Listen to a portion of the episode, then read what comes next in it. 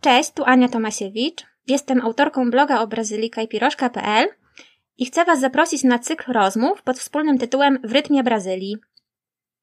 A będę rozmawiać z Pawłem Kowalczykiem. Cześć Paweł. Oj, tudo bem? Oj, tudo bom. No właśnie, przywitaliśmy się już po brazylijsku i e, chcę w tym momencie powiedzieć, że to Paweł pierwszy skontaktował się ze mną i zaproponował, żebyśmy rozmawiali o Brazylii i nagrywali nasze rozmowy. Także Paweł, bardzo Ci dziękuję za pomysł i za ogarnięcie tego wszystkiego strony technicznej.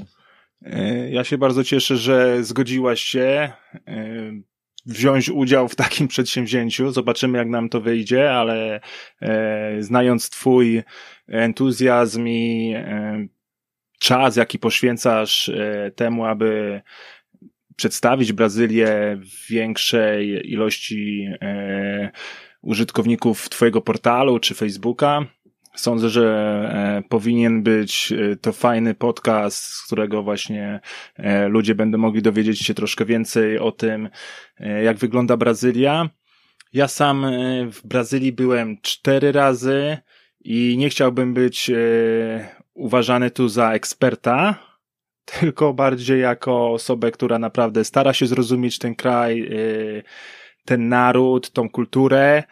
Jestem Czasami jestem e, rozkochany w Brazylii, czasem jestem zszokowany, ale to wszystko właśnie powoduje, że obok Brazylii nie można przejść obojętnie.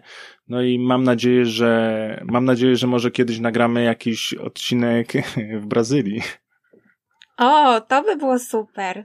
Ale jestem przekonana, że ten podcast wyjdzie świetnie. E, I Będziemy rozmawiać o tematach, które są ciekawe i dla osób, które były w Brazylii, które się dopiero wybierają. A powiedz w ogóle, skąd się wzięła Brazylia w Twoim życiu i jak się ta brazylijska przygoda u Ciebie zaczęła? U mnie wyglądało to tak, że poznałem Brazylijkę. Pojechałem do Brazylii pierwszy raz. Eee, tam miałem ślub, wesele, i mhm. tak się zaczęła moja przygoda e, brazylijska. Jak jestem w Brazylii, rzadko zdarza mi się być w miejscach turystycznych, raczej przybywam e, wśród rodziny. Nie byłem nigdy na przykład w Rio de Janeiro, więc, więc mam zupełnie inny pogląd Brazylii niż osoby, które są w miejscach turystycznych, więc wydaje mi się, że też może być ciekawa rozmowa E, jak, e, jak ja widzę Brazylię, może troszkę inaczej, może mam inne spostrzeżenia i prawdopodobnie moje spostrzeżenia będą bardziej dotyczyły e, dotyczyły środkowej Brazylii, stanów Goiás, Tocantins, mhm. bo właśnie będąc w Brazylii to jestem z reguły tam, Mam nadzieję, że to się zmieni, bo Brazylia jest gigantycznym krajem, więc w zasadzie można byłoby e, chyba całe życie sobie podróżować, znajdywać jakieś miejsca, opisywać je i rozmawiać o nich. No ale tak, tak to właśnie e, wygląda, e, wygląda z mojej strony. Byłem kilkakrotnie w Brazylii, mhm. za każdym razem e, pobyt był taki dłuższy, bo wydaje mi się, jak jedziemy do Brazylii, po prostu nie opłaca się jechać na dwa, znaczy, o, zawsze się opłaca, nawet na kilka dni się opłaca jechać, no ale... Pewnie, nawet na tydzień można jechać, do... jeśli ktoś e, znajdzie tani lot. Dokładnie, ale jak już się planuje, e, w moim przypadku to już jest już tak, e, chciałbym pobyć gdzieś tak około miesiąca, najlepiej troszkę dłużej, bo, mhm. bo dystanse są długie, duże i popodróżować troszkę można i to też zajmuje sporo czasu. No ale o podróżach w Brazylii to już możemy mhm. porozmawiać tak, ale super, że masz takie doświadczenia zupełnie nieturystyczne, czyli nie zaczynasz od Rio, tylko masz e, doświadczenia z e, pobytu w środkowej Brazylii, która jest e, fantastyczna. To jeszcze będziemy rozmawiać w kolejnych odcinkach, jak to wygląda i jakie tam atrakcje czekają e, na turystów. E, ale bardzo fajnie, że mamy zupełnie różne doświadczenia i będziemy mogli się nimi wymienić. E, jeśli chodzi o moje zainteresowanie Brazylią, to już ono trwa, ta fascynacja i pasja, ponad 20 lat. I zaczęło się to w, w podstawówce.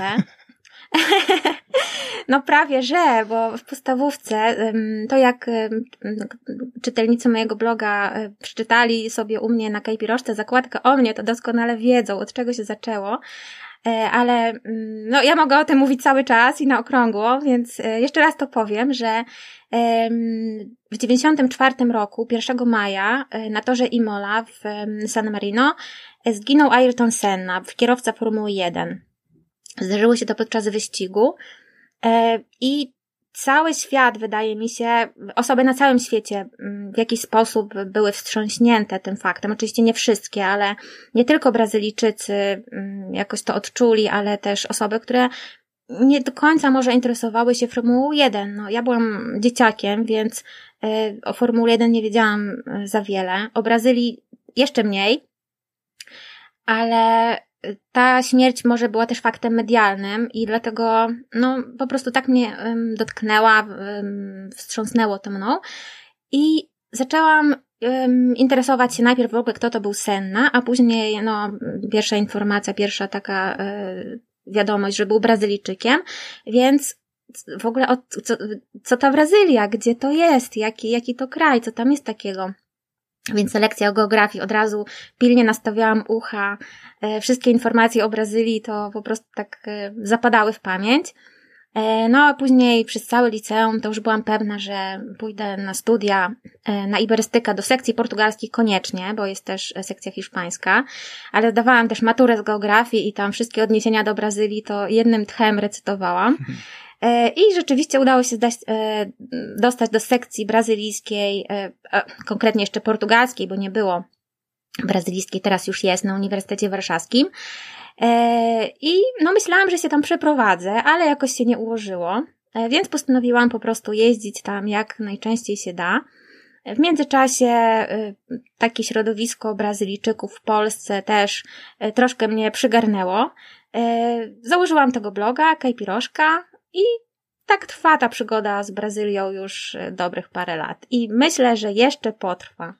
To tyle y, słowa wstępu. Poznaliśmy się już lepiej i możemy przejść do pierwszego odcinka naszego podcastu. Y, I będziemy rozmawiać o karnawale w Brazylii, a konkretnie o karnawale w Rio de Janeiro.